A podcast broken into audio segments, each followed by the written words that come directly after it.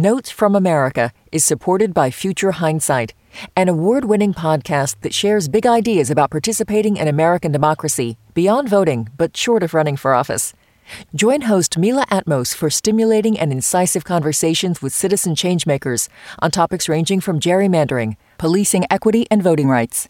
In this election year, Future Hindsight offers an unaffiliated perspective into what's at stake and how citizens can make an impact at the local, state, and national level. You'll always come away with something hopeful. Tune in every Thursday to get engaged and stay engaged. Listener supported. WNYC Studios. Have you heard of Idina Menzel? She's had so many iconic roles. Which one do you most associate with her? Frozen. Frozen. And Frozen. Even though I know she's more prolific for Wicked. Um, I would probably say Wicked and Rent. Elphaba in Wicked, of course. She's in Wicked. Enchanted. Both. She's in both. She's in both? Yeah, she's in both. Oh. But in the second movie, she sings, but in the first movie, she wasn't singing. And they were like, oh, she can sing. She, she's a Broadway star. You didn't know she could sing? In the first Enchanted movie, she wasn't singing. Um, she sings "Let It Go," right? Yeah. Yeah, that's You where sing I that one for me? Oh no, I don't think my vocals are that good. Could you perhaps sing a line from Let It Go? Let it go, let it go.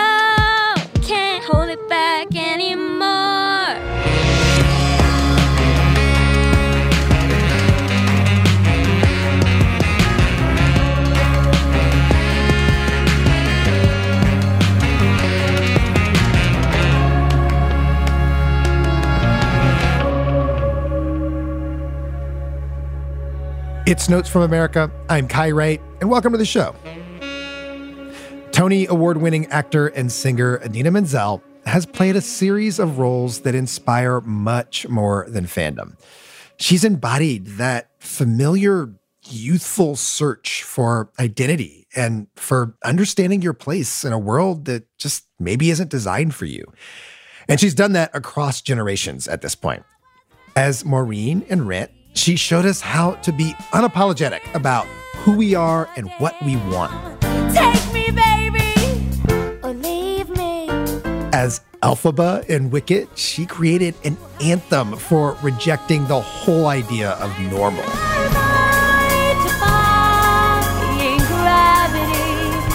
And of course, as Elsa in Disney's Frozen, she told us to just let it go. And she kind of created a new holiday standard with that one, though there's, of course, ample debate about whether it is or is not a holiday song. I'm not going to wade into that. Anyway, she now has a new documentary on Disney Plus. It's called Idina Menzel Which Way to the Stage. And in the film, she invites us all into her journey from being a little girl with a love for performance to the moment she takes the stage for her dream gig, playing Madison Square Garden. So while the film is on the surface a tour doc, it's also about her own search for identity and balance and joy. I spoke with her about the film just before it debuted. Idina Menzel, thank you so much for joining our show. How are you doing today? Good. Happy holidays. You describe Madison Square Garden as your dream venue in your hometown. So let's start with New York. Tell us what this city means to you. Oh my gosh. well, I should start with saying I grew up in Long Island, and it was an exciting excursion to go into New York City all the time Hmm. to see theater. So it became this very exciting, glamorous place, and also sort of the impetus for wanting to perform. You know, sitting in a in a theater and the lights go down and the orchestra starts playing um, overture and goosebumps I would get. And that was my first experience with New York City. And then as I grew older and then I went to NYU, the city represented a place where you could be yourself. And it was less um, homogenous than where I grew up. And it was actually welcomed Mm. to be unique and different and not to feel like you had to fit in. And um, it was a home to artists. It is a home to artists and creativity. And it's a city where when you're feeling alone, you don't feel lonely because Yeah, you can yeah. go out Yeah. and you walk it off and you can see other people um, and have that energy. And so it, it's sort of like a, a sanctuary in that way. It's so interesting. So many of us who live in New York feel that way, you know, but it it tears you because on one half, it can be a very isolating place. And then on the other half, because of the size and the scope. And on the other half, it's like, oh yeah, this is and me and Idina Menzel might both be walking around trying to clear our heads right now. Um, it's magical exactly. in that way to me too. Yeah. Exactly. Uh, the documentary is as much about your family life, um, and in particular motherhood, as it is about your remarkable career. So I, I want to talk about that a little. Um, you've kind of got this blended family of your husband and your son's father, who is Taye Diggs, uh, and your son. The picture of my mom's big hair. And you show, you know, the sweet moments. She looks beautiful without it. But also the challenging moments of that. There's a scene where you realize it's going to be like some weeks before you see your son again and you're wrestling with this question of whether to fly him around. I miss my son and my husband. And then I decided not to bring in Walker this weekend because he's got all these games and I won't have seen him for like two and a half weeks. So what kind of mother does that make me? And then then um, I- can you tell us about that moment and why you're sharing that part of your life? Well, that's not just one moment, it's all the time. um, it permeates that that that feeling is permeates the, my entire life. Um, it's that constant struggle and balancing of priorities and trying to stay present in my life and also be everywhere at the same time. Um, and I think that as an artist, it's important for us to be vulnerable and authentic in our lives because there's really no other way to connect with an audience if, if you're not willing to do that.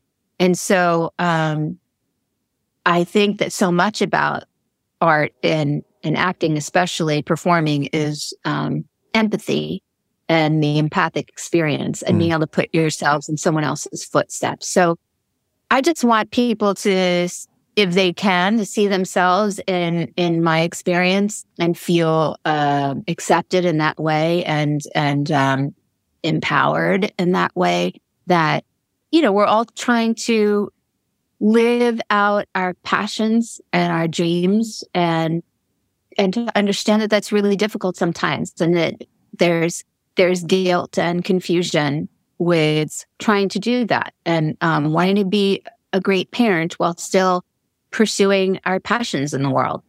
And um, the impetus originally for the, the film was just to document a dream coming true, honestly. I wasn't even sure how it would come together, if it would come together. I just want to mm-hmm. make sure I documented it because I really just want to appreciate the little successes along the way and and to not let them sort of get past me, you know, and and that's really important to me. And then on that journey of documenting it, I started to realize it was less about a tour doc and just hitting city and more about um, the the craziness, the spaghetti of the map that you see, as I like to say, and how we're reconciling all of that chaos and how we prioritize things, and um, we're there for the people we love while also taking care of ourselves. Yeah.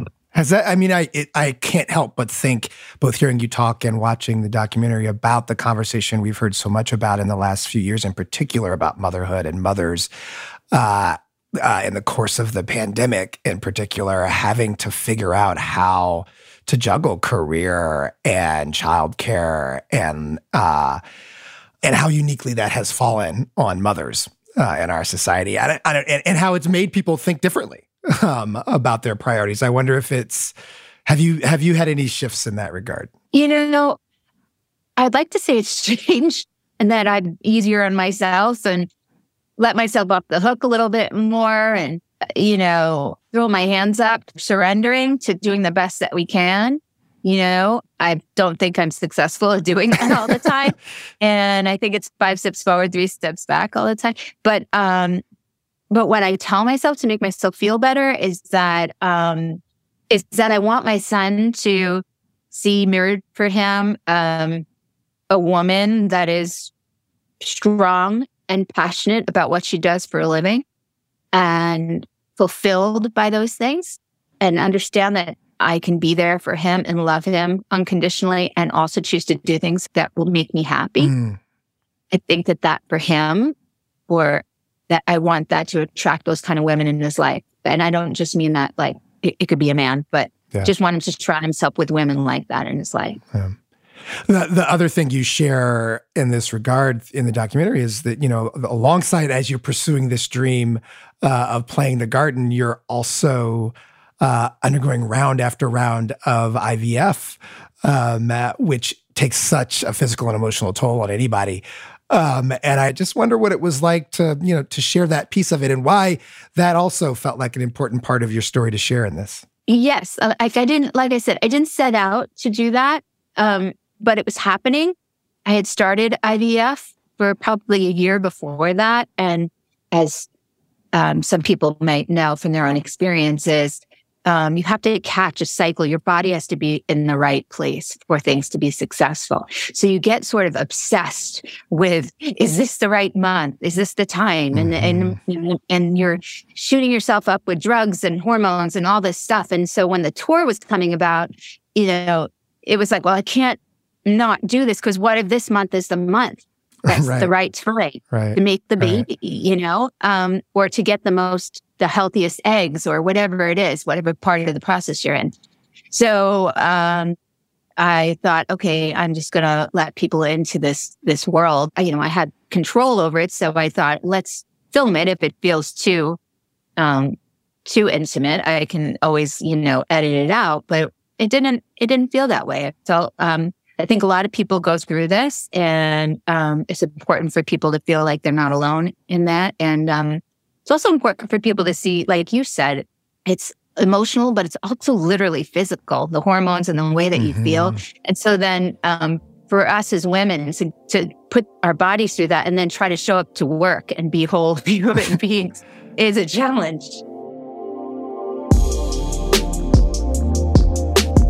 I'm talking with Tony Award winning singer and actor Idina Menzel about her new documentary, Idina Menzel Which Way to the Stage. Coming up, we'll get to the music and to the gift that she says these roles have provided for her. Stay with us.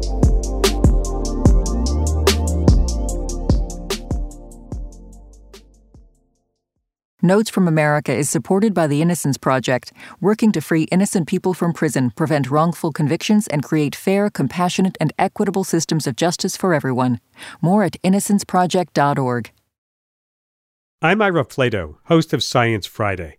For over 30 years, our team has been reporting high quality news about science, technology, and medicine. News you won't get anywhere else. And now that political news is 24 7, our audience is turning to us to know about the really important stuff in their lives cancer, climate change, genetic engineering, childhood diseases. Our sponsors know the value of science and health news. For more sponsorship information, visit sponsorship.wnyc.org.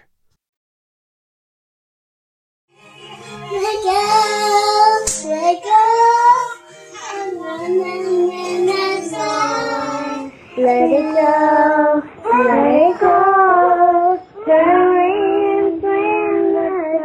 It's Notes from America. I'm Kai Wright, and I'm talking with actor and singer Idina Menzel about her new documentary, Idina Menzel Which Way to the Stage. The film is in many ways a memoir of her career, but its purpose, the reason she says she wanted to make it, was simply to document the moment she achieved her dream playing Madison Square Garden. The, the whole thing is about you pursuing, as you said, this this dream of of playing the garden. Was it the dream you thought it would be when you when you got up on that stage? Yes, it was um, when I finally was up there and the spotlight hit me. It was, I was able to sort of be in my body and take it in. And I hope you can sort of feel that from the film. Um, I really made it a point for myself to, to try to slow things down every once in a while and, and appreciate the moment. I think a lot of that um, setting that precedent comes from my experience with rent early in my early 20s. And um, having experienced um, being in this new show and our composer passing away on its first preview. She's, of course, talking about the horrible story of Jonathan Larson, the creator and composer of Rent. The show was his passion, his life's work in many ways. And on the night before it finally debuted off Broadway, he had an aneurysm and died. Um, it's sort of, it dictates how I wanted to move through my life and my professional career and understand that life is fleeting and doing the work and, and being a voice and a, a vehicle for someone else's work um, is an honor and it's a privilege. And, and also how, you know, the success ebbs and flows and you go through all of this rejection and it's not all just one sort of ascendance to, to success. There are a lot of um, failures along the way. And so it's just important to kind of just appreciate it. Yeah. You've played these roles that have become so definitive in the cultural imagination for so many people.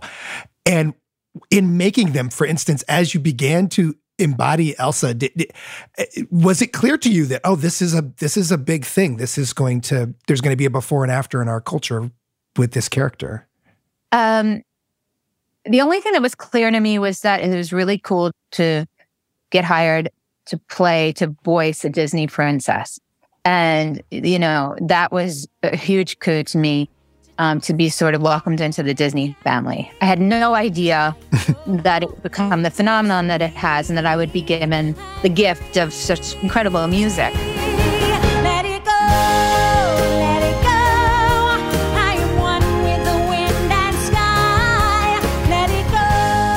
And that it would speak to people thematically the way it does and profoundly the way it does. So um, that yes, that was a, a beautiful surprise. I also, what I really try to take pride in is that I've had several of these kind of roles. I'm I'm not sure why. It's chicken or the egg, or just coincidence. But um, this idea that I've grown up with my audience um, is really important to me and something I don't take for granted. You know, having mm. in and rent and then grown up with those people and now uh, those kids were having kids and they take them to Wicked or yeah. to Frozen. And so this idea that it's all kind of come full circle and I can have this audience that consists of little kids in blue dresses and also, you know, um, 60 year old gay men and moms and so um, that is quite an honor for me and something I just uh, I'm very, very proud of that. Yeah. I mean, certainly, I you know, Rent was I'm in the generation for whom Rent, you know, and its depiction of queerness on stage and its wrestling with the AIDS epidemic um, was just foundational. It was such a foundational piece of work, you know. 525,600 minutes. 525,000 moments so dear. And um, and then to however many years later take my partner's uh, niece to see Wicked. Um, and see how she exploded uh, at that experience to see herself. Um, it, I hadn't thought of it that way, to be honest. I hadn't thought of the generational passing on that was happening there, but it is very much yeah. true. Yeah. Thank you. What did Rent mean to you at the time? when when you when you similarly was did it feel like oh this is going to be a know you never show. know at the time yeah you never know at the time because these three projects especially but many others that i've been uh, part of um, they especially in in the musical world um, with musical theater they take years to develop and evolve and you go through all these incarnations of the script and so you really are asked to stay process oriented you know mm. you really are um, in the first act of a script, and that's it. And a bunch of you go in a workshop and you learn that, and you have a couple songs, and then, then six months later you come back and they've worked on that and they've added or subtracted and written a new song or just cut an old song. And um, it's a process that I've loved and that I've had the most success with, you know. And so it's just it's my happy place, you know, to to not necessarily know how it's going to do, but know that I'm surrounding myself with amazing creative people and a cast of incredible artists and just sort of creating together and hoping it's going to do really well years later, but you know, not having that much power over that. So um, that's a lesson that I I've learned that I I cherish. Yeah. What, what do you hope folks will walk away from this documentary with? Uh, it, you know, it's, it's, it's, it's, through this tour, we cover the sweep of your life um, and your career.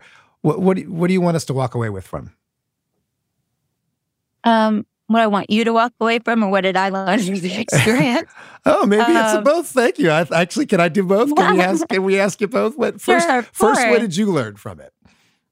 It's kind of the meta of the dream within the dream, right? So, like, I started out to to document a, a dream come true, and then by doing it, um, once we documented it and we caught caught everything on film, then we, in order to make the movie, we went back and we found archival footage and the really relish and enjoy the um, idea that I was this little fearless girl that believed that she had something to offer the world. Even more so than probably I am at, at age 51, because there's more to lose when you're older and more successful. Mm. And so, um, just to really, it was really moving for me to see like you know, there were a lot of people that said, don't go into that business. It's so hard and blah, blah, blah, and ma- minor in business. And, um, and I, I believed in myself. And I, you know, when I was holding that limbo stick at a bar mitzvah, I was like, I'm going to get out of here soon and I'm going to move on to other things, you know? So no disrespect to those people that are holding limbo sticks at, uh, weddings, or mitzvahs.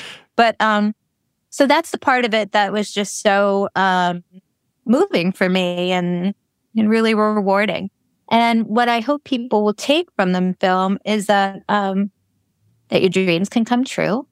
That if you if you pursue this idea of doing what you love and pursue your passions, that that will lead you to beautiful things, and that we all are juggling many things in our lives. We're all trying to prioritize. We're trying to be the best um, parents, spouses, uh, friends that we could be while also um, wanting to have a fulfilling job and and do what we love to do. And that is complicated sometimes. And, mm. you know, there's a lot of feelings and sometimes guilt and worry and anxiety that goes along with that. Um, so I wanted people to see themselves, their experience in mine. And it doesn't have to be because I'm a singer in front of thousands of people. It's literally just the idea that we're all working hard, trying to have a fulfilling life and we get torn in a million directions and have to kind of keep finding our way back to our north, you know. Idina Menzel, Which Way to the Stage is streaming now on Disney Plus. Thank you so much for Thank this for time and for your work um, and for what you've done for all of us. Thank you so much. So honored to be on the show. Thank you.